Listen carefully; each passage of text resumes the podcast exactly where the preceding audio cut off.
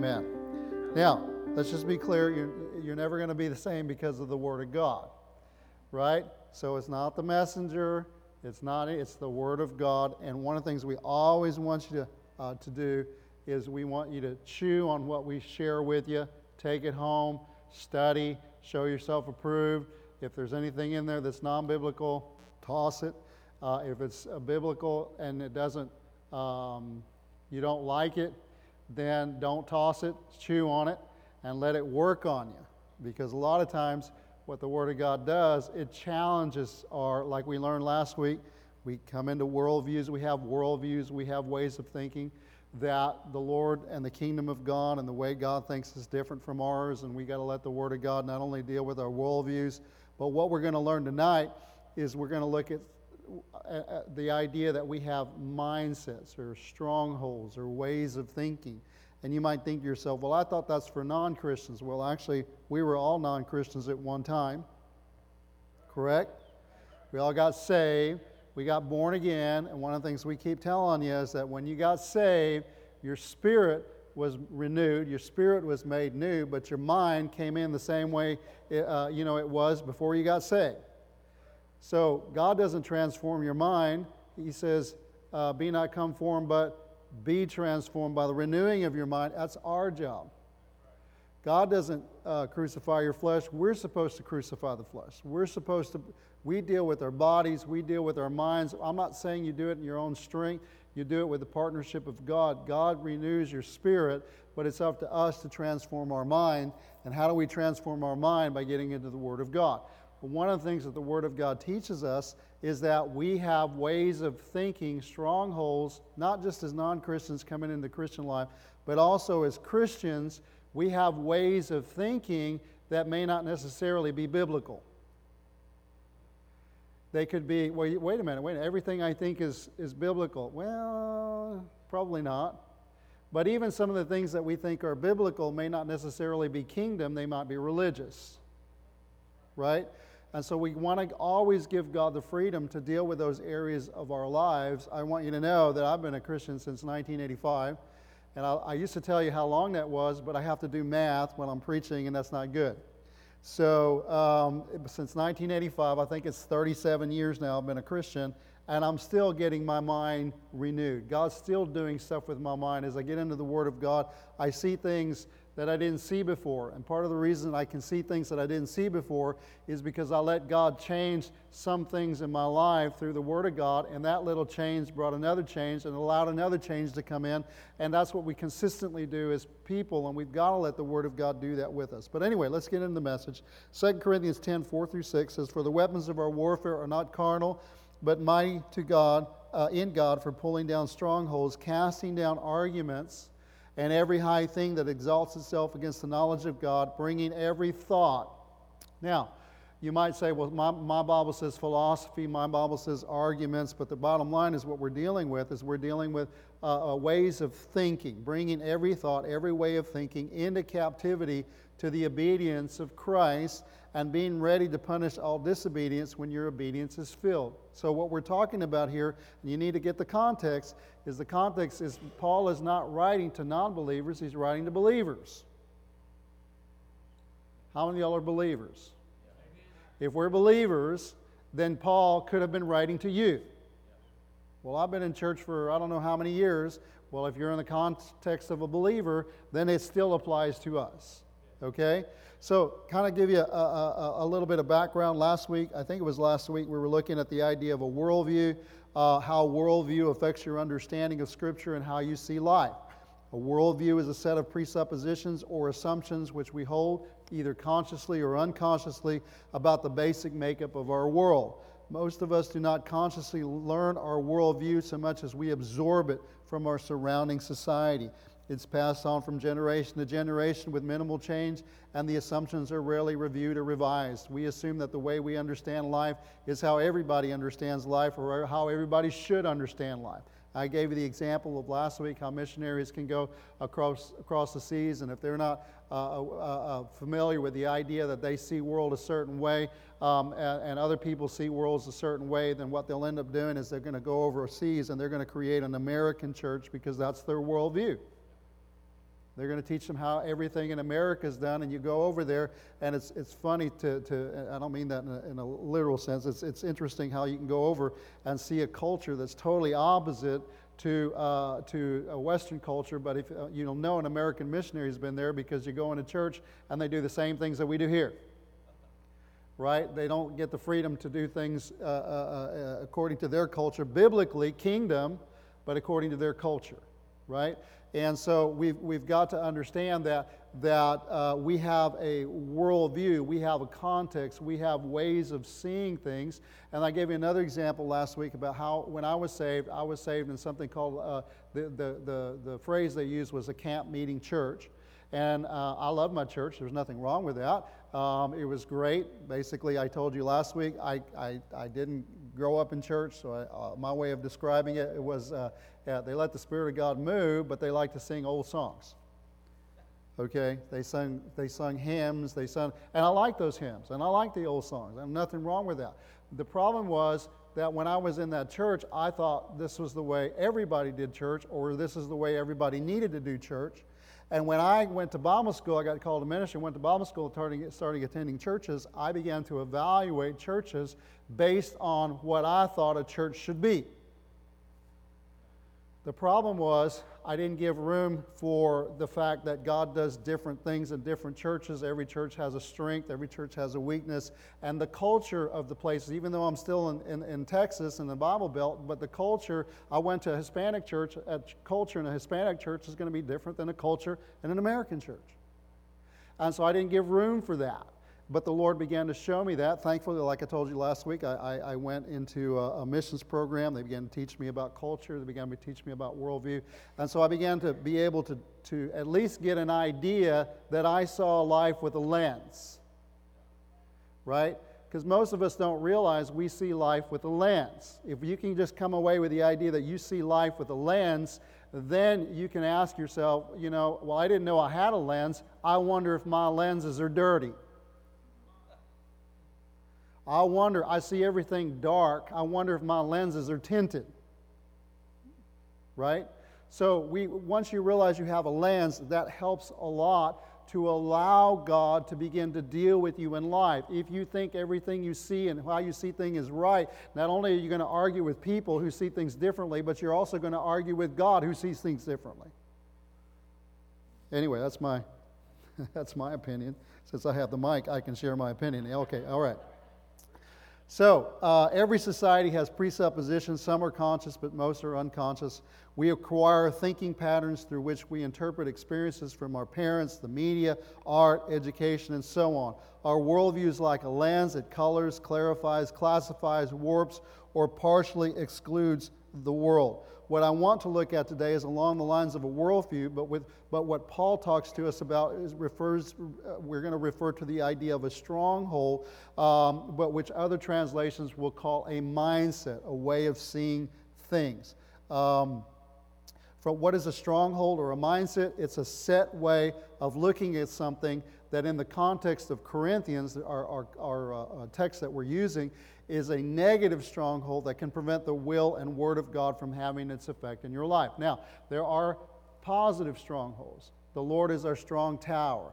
Uh, we can have a positive stronghold, but you can also have a negative stronghold. And what Paul is referring to is more context of having a negative stronghold, a way of thinking that is actually uh, ungodly. And when we say ungodly, uh, it doesn't necessarily mean that it's evil, but it's not necessarily godly.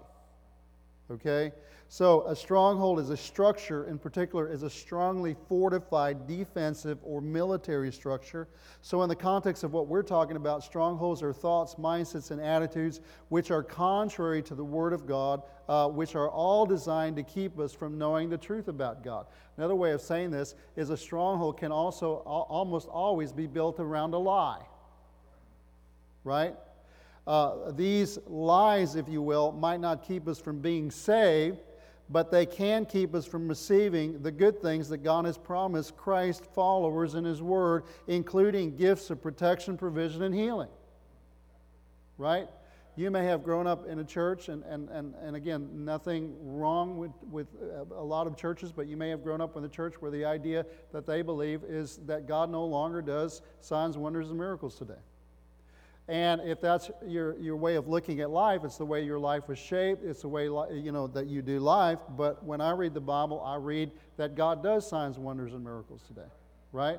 And if you have an idea that God doesn't do that, what we're hoping to do is allow God, if we recognize that it might be a mindset or a stronghold, allow God and God's Word to work in that area of your life to give you a different mindset, a different view, which I believe is more of a kingdom view. Okay? You might disagree with me, but that's okay. We'll have to agree to disagree. Unfortunately, churches don't do that very well. Church people don't do that very well. I've had uh, conversations with people, and I said, We're going to have to agree to disagree. And I can do that, but it seemed like most of the time they can't. Because in their mind, they're right.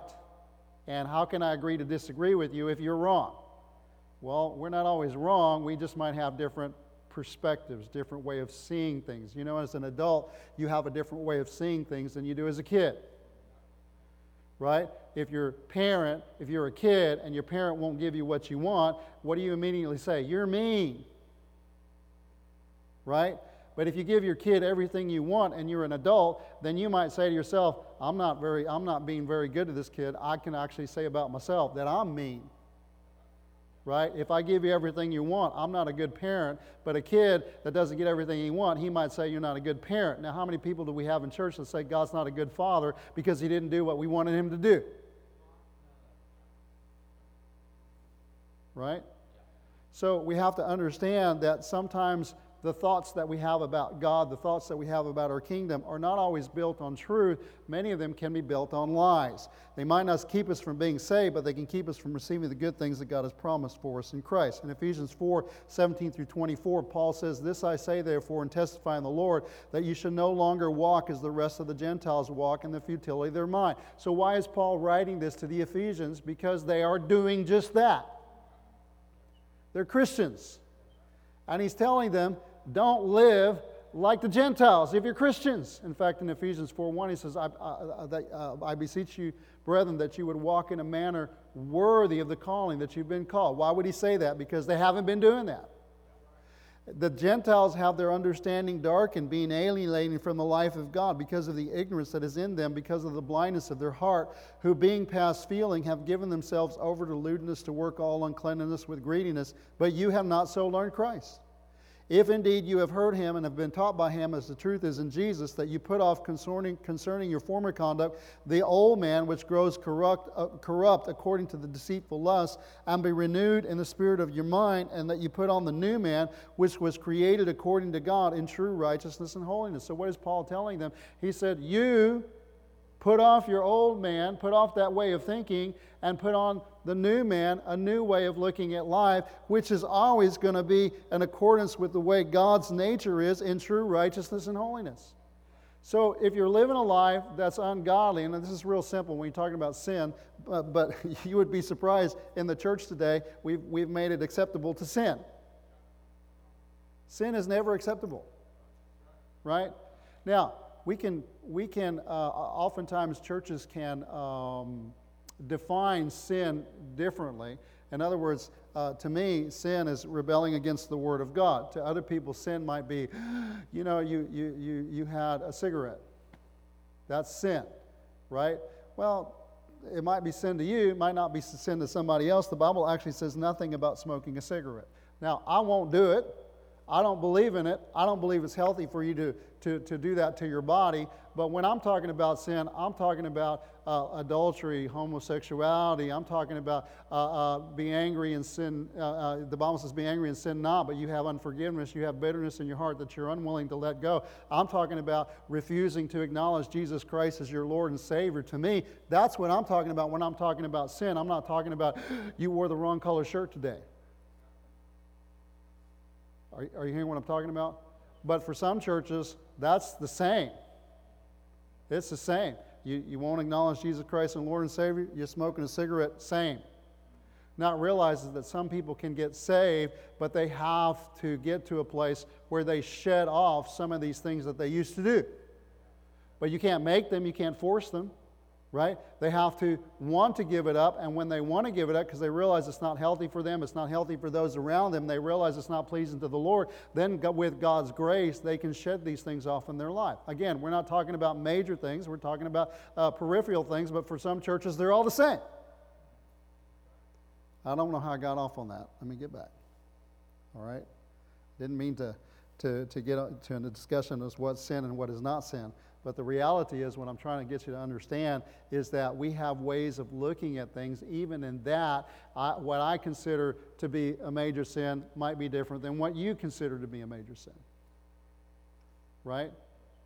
Now, what can keep us from seeing and embracing the powerful living word and transform the way we see and live our lives in Christ? To use another metaphor from the Bible, if, we, if, if the way we think is compared to a wineskin, because what do you pour God's truth into? Your mind. Be not conformed, but be transformed by the renewing of your mind. Psalms 101. Uh, uh, you know, blessed is man that walketh not in the counsel of the ungodly, nor standeth in the way of sinners, nor sits in the seat of the scornful, but his delight is in the law of the Lord. And in his law does he meditate day and night. How is he meditating? What is he doing? He's reading the Word of God. He's listening to the Word of God. It's entering into his mind. It's changing the way he thinks. We hope, right? So uh, I want you to use the metaphor of pouring the new wine, God's way of seeing things, God's spiritual things into your wineskin, which is your way of thinking, right? To use another metaphor, if the way we think is compared to a wineskin, then an old wineskin, one that is rigid and inflexible, can be a hindrance to embracing the Word of God and the interpretation the Spirit would want us to grasp.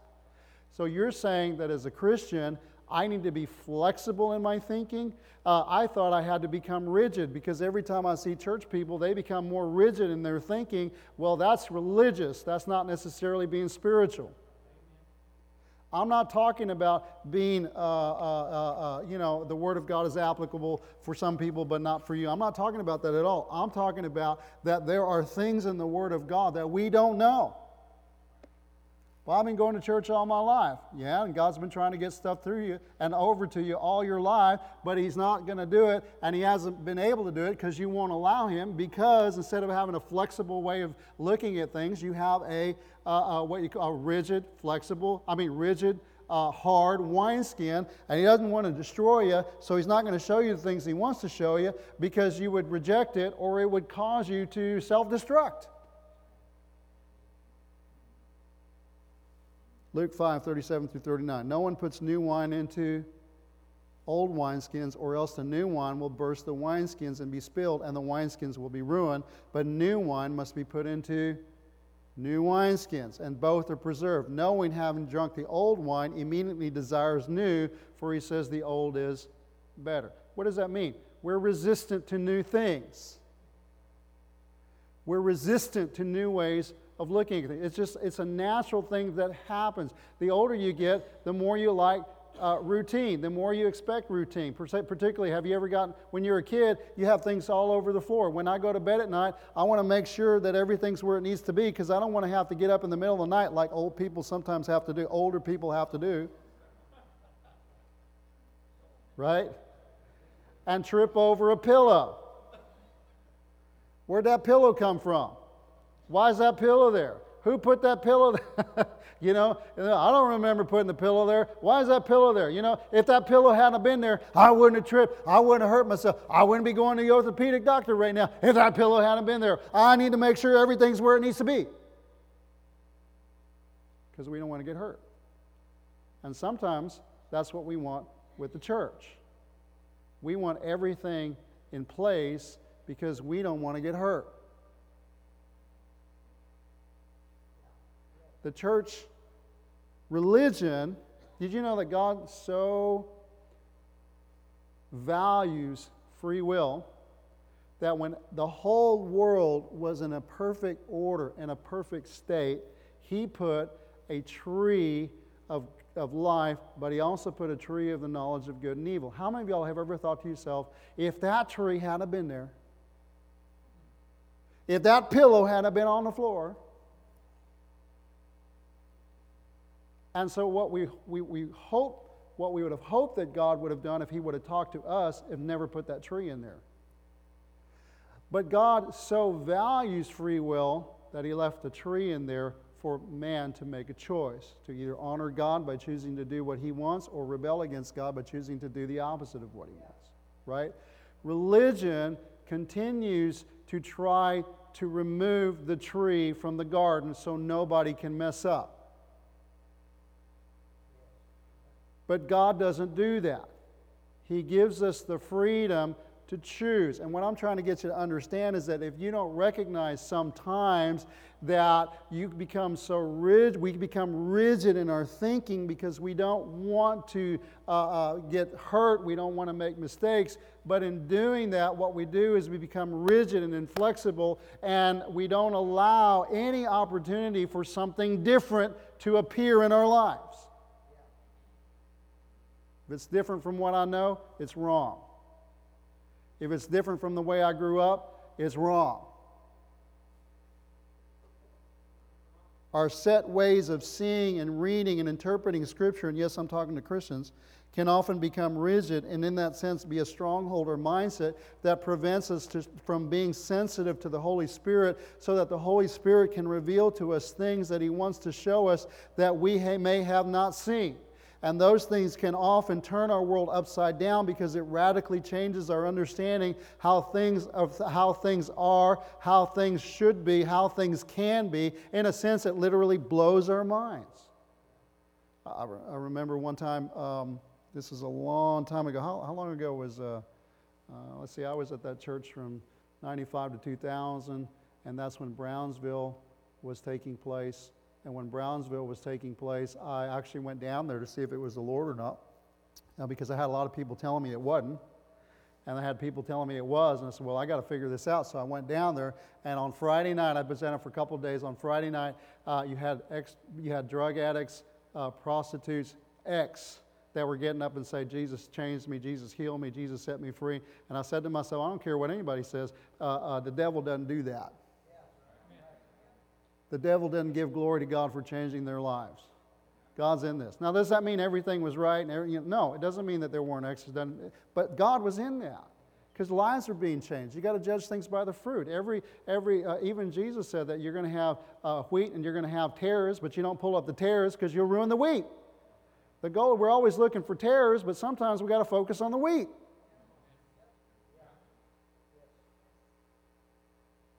So anyway, I was trying to remember how I got there. so anyway, I had a, I, I was uh, I went down. I determined it was the Lord, but I still had somebody in my life that kept telling me that ain't from God. That's wrong, you know. And I just normally just let it go, let it go, let it go. Yeah, I'm really not that kind of person that holds grudges. But then one day they just they came at me once too much, and they came at me once too much, and I remember I got offended. I got offended. And I said, God, I, I, I may not literally pray this way, but I, if, I, if we're thinking, if I was today uh, and, and I was at that same place, I would say, I probably prayed, God, you need to change them.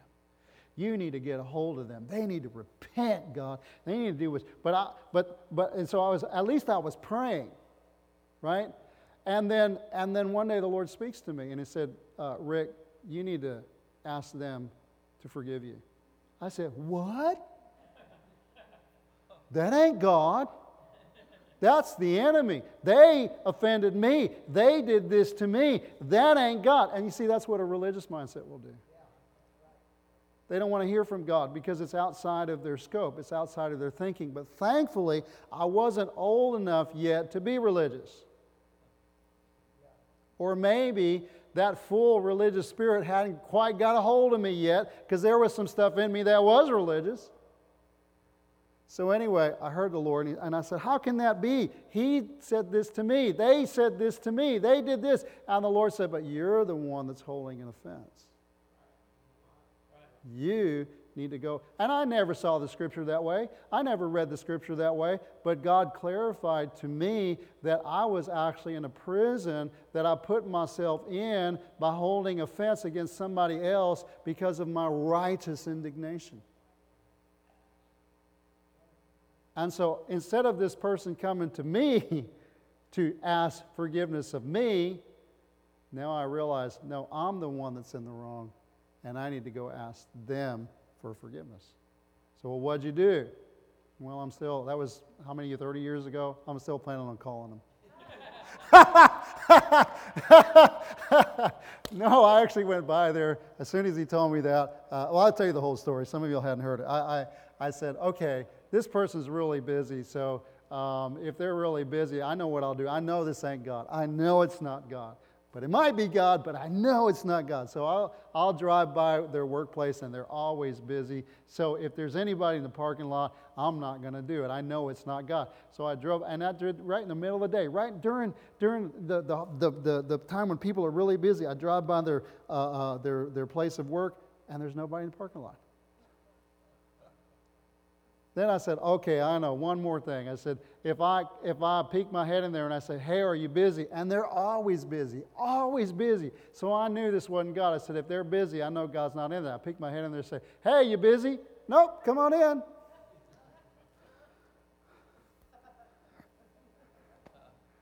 So I said, What's up? I said, Well, I just need to come here and I need to ask you to forgive me. Do I need to know what for? No. He said, Done, you're forgiven weight off my shoulder. But if I had not been willing to see things from another perspective, I had not been willing to let God correct my way of seeing things, I would have never been set free from that. Are you hearing what I'm saying?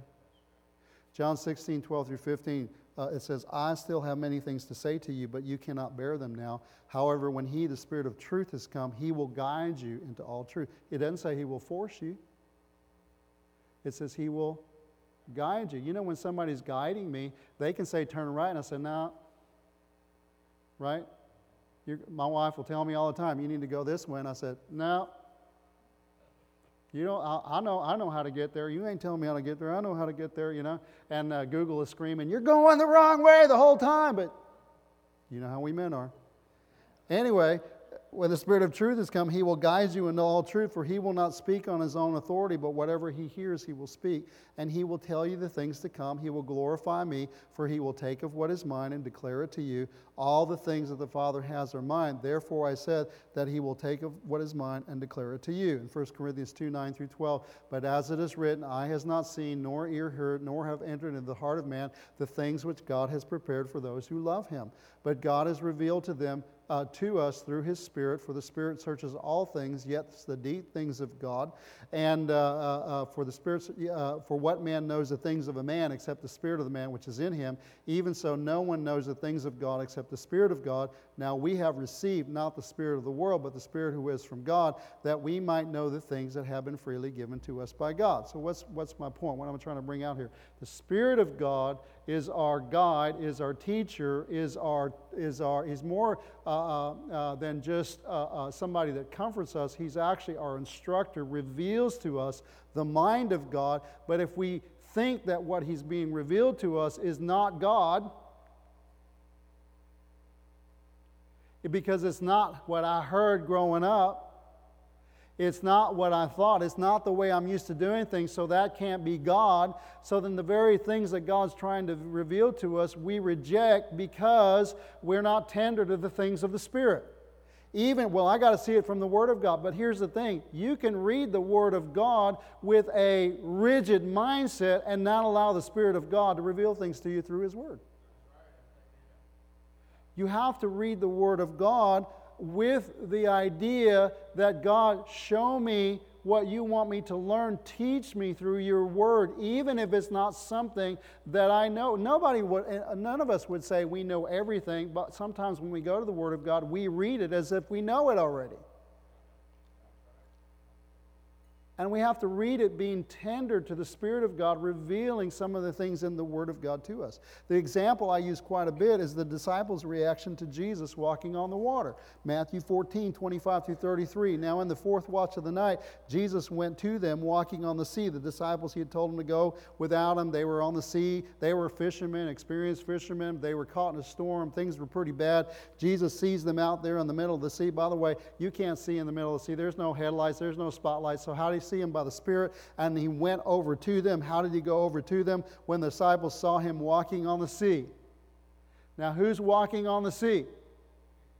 Jesus. The Bible says the disciples, whose disciples? His disciples, those that were following him, those that were with him, those that knew him, when they saw Jesus walking on the sea, they didn't say, Oh, thank you, Lord, you're here. They said, No, it's a ghost. And I want you to know that when we think of ghosts, they thought the same thing. They weren't saying, Hey, this is a spiritual manifestation of God. They say, That's a demonic thing, that's evil. Now, the, the, disciples are writing the scriptures, so I don't think they wanted to tell anybody that they called Jesus a demon. My personal opinion. So they said, it's a ghost. But what were, they, what were they saying? They were saying, what I'm seeing, it ain't God. Is that okay? Is that more palatable to you? What I'm seeing, it ain't God. But could it have been any more God than what it was? Jesus, the Son of God, the Word of God made flesh, was walking on the water, and they said, It ain't God. I know I'm putting the Texas accent in there. It ain't. It tain't. Why isn't it God? Because we've never seen that before. It's outside our context. It's outside our the way we reason. It's outside. Anytime we've ever seen something like that, we've been taught to say it's a demonic thing. It's a ghost. It's a spirit, not a good one. But then the Bible says immediately Jesus spoke to them and said, "Be of good cheer. It is I. Do not be afraid." And when they heard his voice, and that's the thing, even if something is uh, different, something's outside your boat, outside your box, wait and listen for the voice of God. Because if you hear the voice of God, it just might be God. No, it's an angel of light. It's the enemy. He comes as an angel of light. No. Sometimes just because it's different, it's different doesn't mean it's not God. It's just different for you. You hear what I'm saying?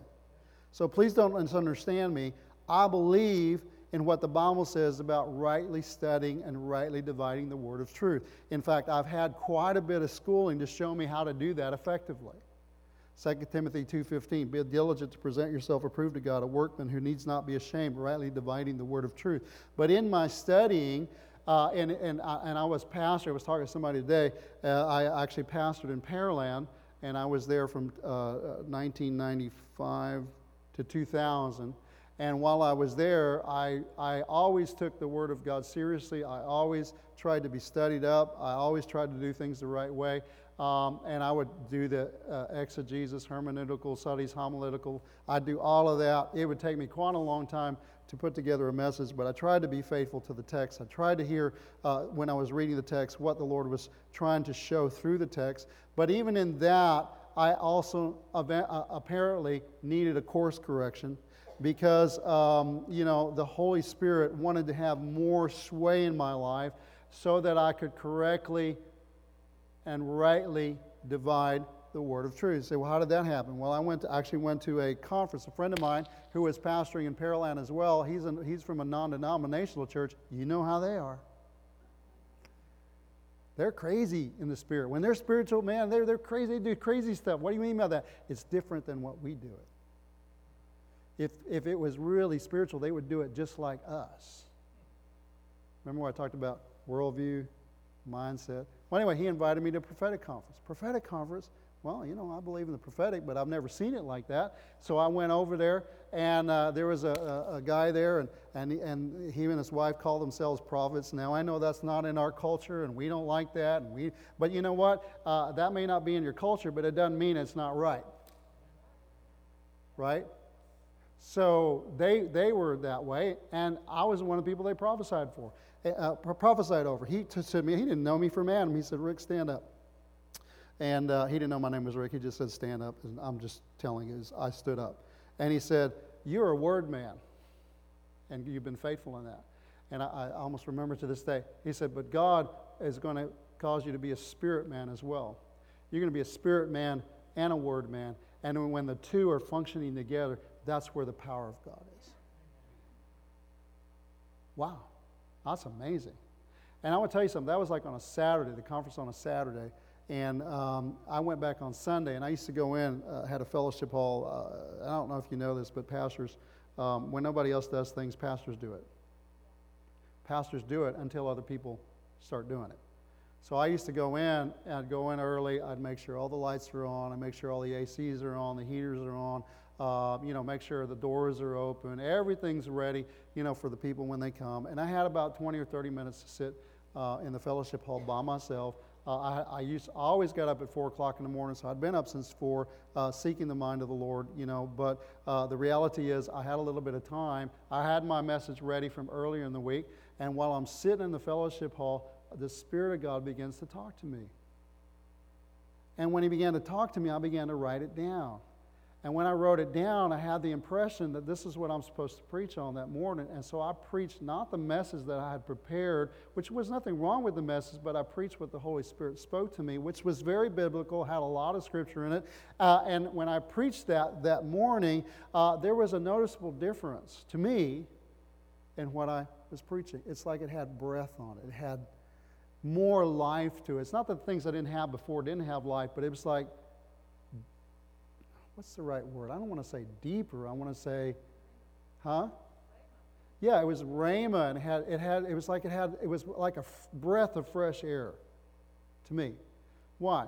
Because I was being, I had that prophetic word, what God was using that, that prophetic guy that spoke over me to, to impart something to me, to do something in my life. What if I had rejected it? What if I said, I know God, I, am a spiritual man, I don't need that in my life? You know, I could have done that. And I've been doing the same thing I've been doing. But I didn't.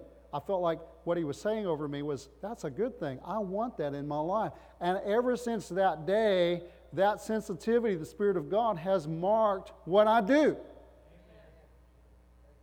And I'm not bragging or being bragging. I study. I wake up early. I spend time with the Lord. But how He speaks to me is not through the, through the exegetical, homiletical. I do that, but it's not really that. I feel like the Holy Spirit breathes something into my life. I sense His presence, and then I go and take what He gives to me, and then I, I make it palatable for you. But I'm not giving you something that I worked up. I'm not giving you something that's, I'm giving you something that I believe that God breathed on for me, and then whatever He gave to me, I give to you. I, I like the way somebody said. It's, it's, like, it's like when I come in the mornings, I don't come in the morning to, to, to seek God for you. I come in the morning to seek God for me. He said, Well, you got a routine, you're a habit, that's religious. Well, you know what? In my routine and in my habit, I've had a lot of time to be with God. There was a musician, uh, Billy Joel. Anybody know who he is? All right, Billy Joel was giving an interview one time, and they said, How in the world uh, do you have so many hit songs? He said, Well, I'll tell you something. I'm very talented. You know, I mean, I have this talent. He didn't say that. I said, I have this talent. He said, and, and you know, I, I used to find that as I was going along, some things would happen, some things would come along. But I began to realize that when I disciplined myself to spend two hours a day at the piano, I got a lot more stuff. When I discipline myself to spend time with the Lord every morning, it's amazing that even though it's a routine, it's really more of a discipline. And do you know that the word disciple, the root word of that is discipline? When I discipline myself to be in a position to hear from God, it's amazing how God used that to speak to me. Right? And I, what I was going to tell you, it's kind of like when I spend time with the Lord, I feel like um, somebody described it this way it's like God is saying, Hey, would you like to dance? Right? And you're dancing with God. And where you're dancing with God, you're just enjoying Him, He's enjoying you. And then you go back to sit down when the dance is over. And when you go back to sit down, He slips something in your pocket. And when you pull that out, you realize, oh, that's what I need for the next morning, or that's what God is preparing for. That's the manna He wants me to share with people. It's not about, it's never been about getting something for you. It's just about spending time with the Lord. But if you'll spend time with the Lord, He will provide everything you need.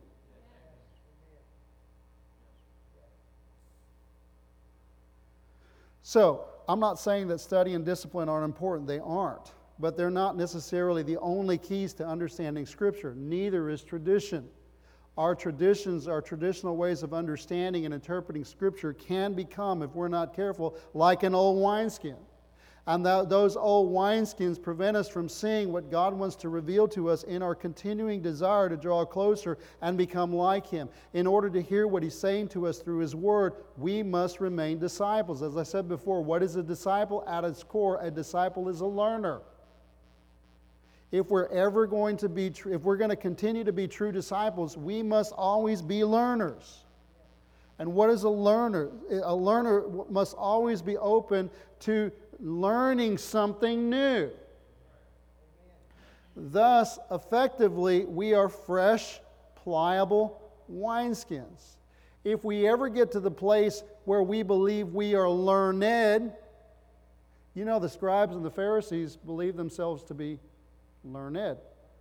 But they were so learned, they weren't open to see God when He appeared before them for three and a half years.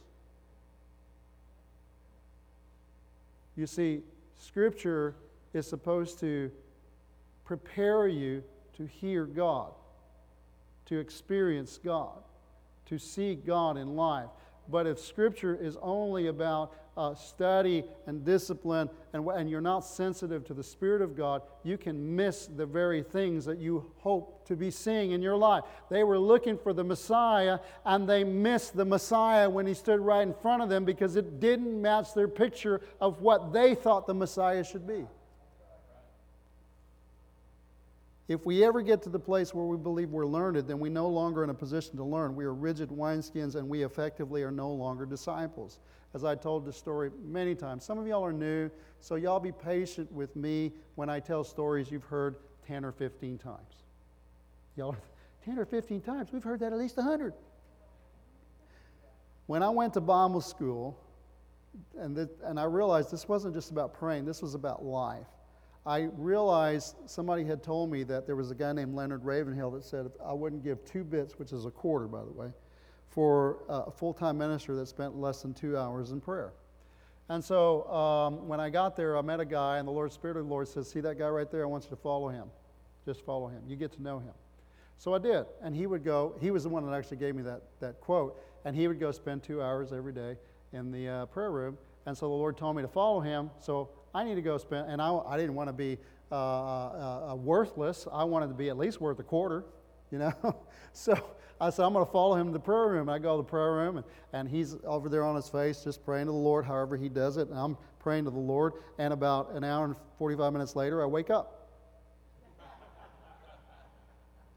just I'm just, I, I run out of things to pray for after a little while. You know, it's like, because I, I ran through my list, uh, checked it twice, trying to find out who's not. No, I'm just kidding. So, anyway, I'm, I'm, I said, I got to figure out how to play. If I'm going to be in a prayer room for, for two hours, I need to figure out how to pray. So, we were at Bible school. So, you go to the library if you want to figure stuff out, because that's just the way I did.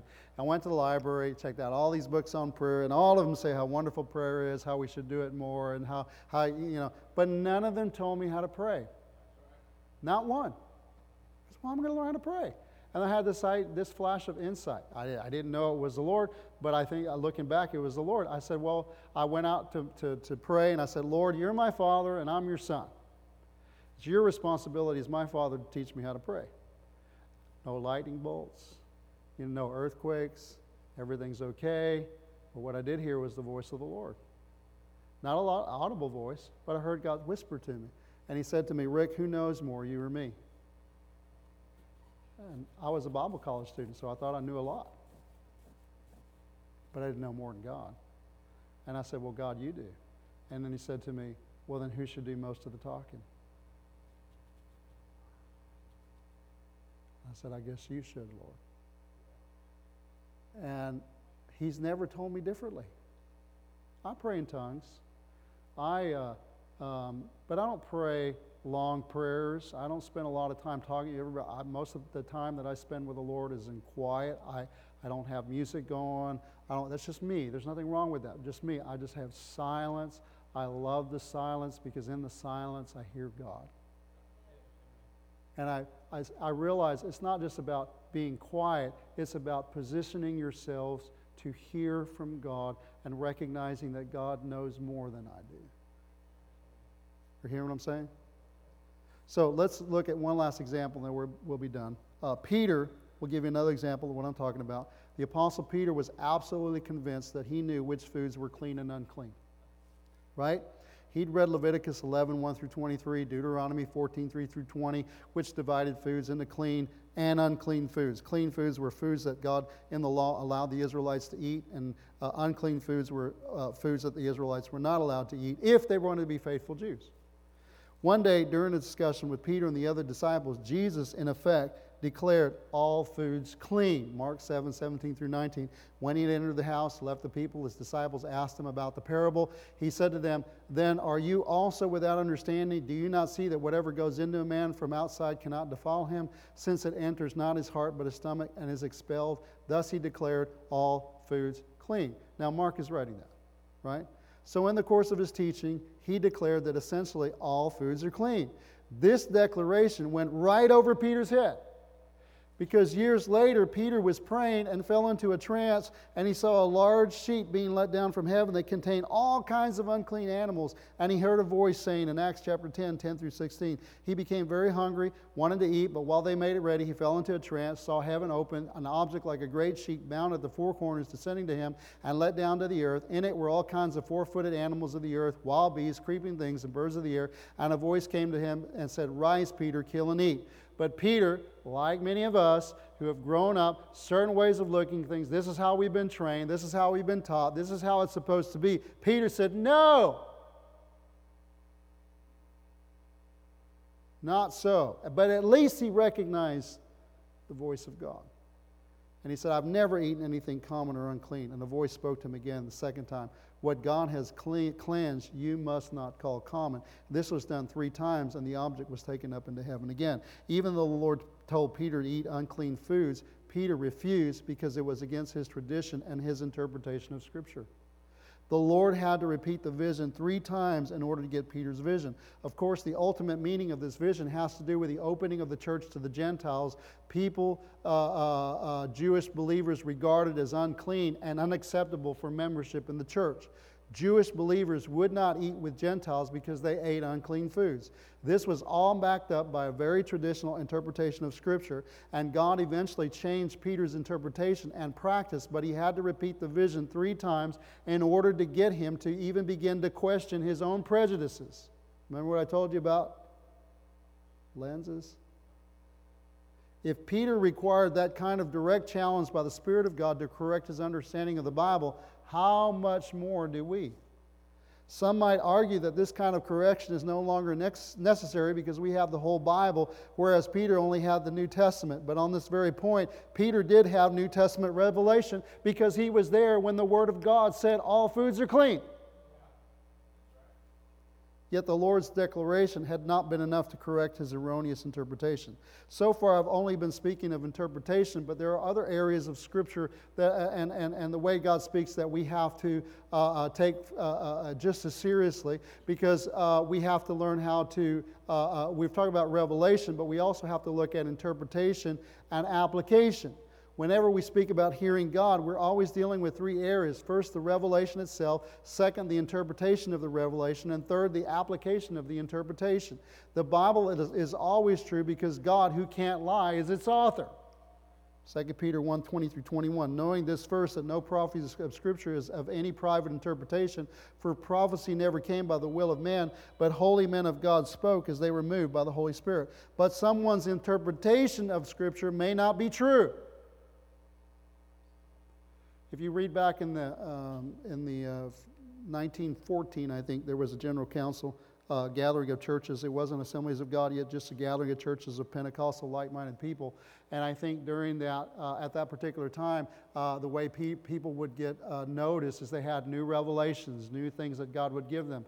And uh, one of the uh, ministers there, they had a new revelation that night on Saturday that people had to be baptized in the name of Jesus only right? So, no longer, if you were baptized in the name of the Father, Son, and the Holy Spirit, that baptism was no longer acceptable. You had to be baptized in the name of Jesus only, is what it says in Acts. But that was their interpretation. But that interpretation caused a split among the churches there, and many people went that way, and other people held to the Trinitarian ways of looking at baptism. What I'm saying is that is that you can have the Scripture, but you can interpret it in a way that may not necessarily be biblical or may not necessarily agree with the people that see it differently. We need the Holy Spirit to speak to us, not just about the revelation, but about the interpretation and the application. Uh, uh, just a real quick example the Bible states that penalty for murder is death, and the penalty for adultery is death. That's talking about Old Testament, right? David committed both murder and adultery. He should die, right? The revelation is easy to interpret at this point. Murders and adulterers are to be executed. Yet Nathan the prophet said God was not going to apply the law in the usual manner and said he was going to forgive David.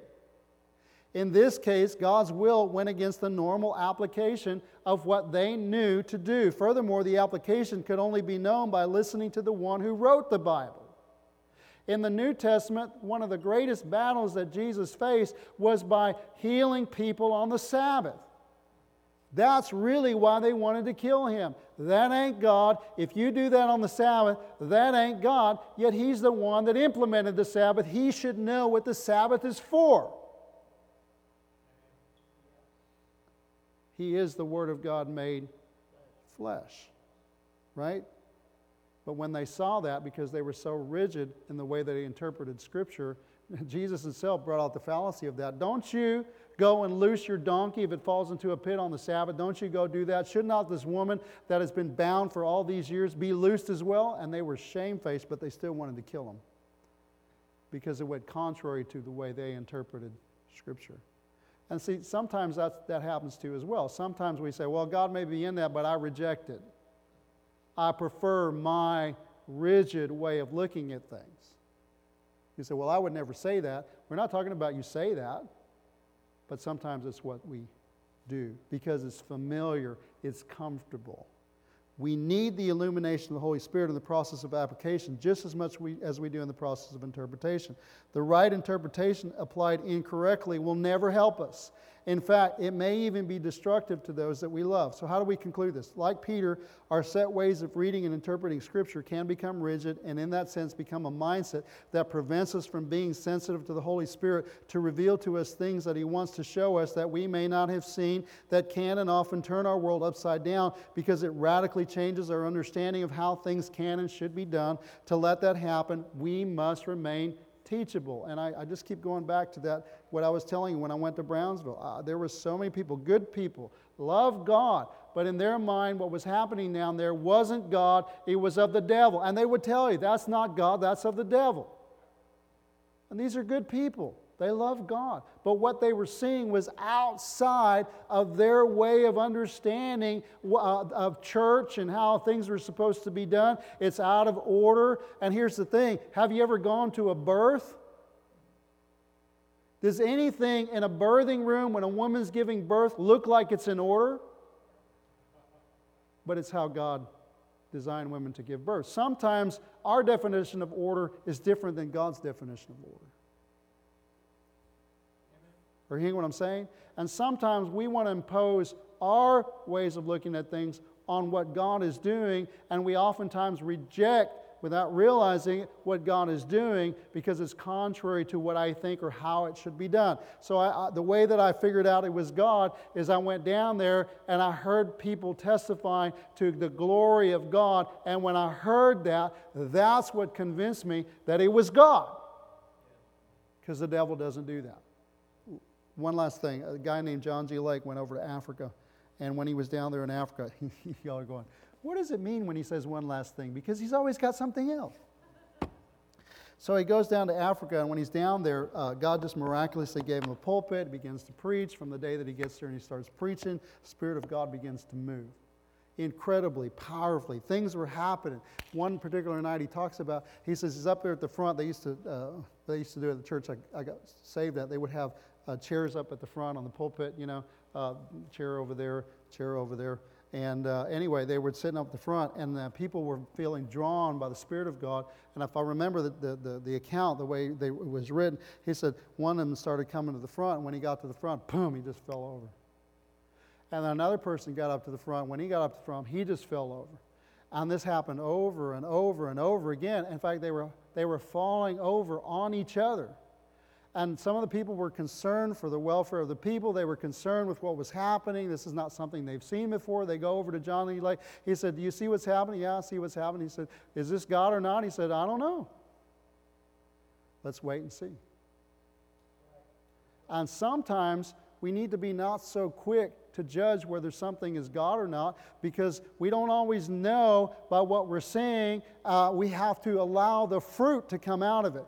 And so, after about 30 minutes, or maybe been 45 minutes or an hour, I don't remember, they started getting up. And when they started getting up, they started declaring the glory of God and what God was showing them and what God was doing in their lives, and they were being changed. And I think at that particular moment, they figured out this was God.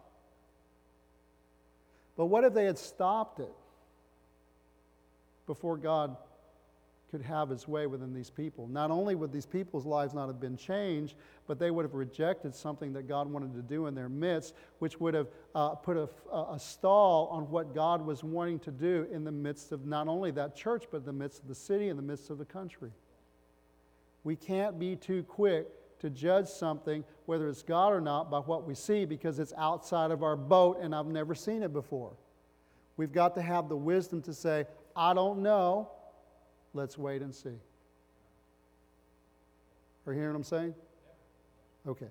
So, got a couple other things going on in my mind, but I need to be merciful to you guys. So, anyway, may the Lord bless you, keep you, make his face shine upon you, be gracious toward you, turn his face toward you, give you peace in not cheese. Jerry won't like that. And give you peace. In Jesus' mighty name we pray. And all God's people said, Amen.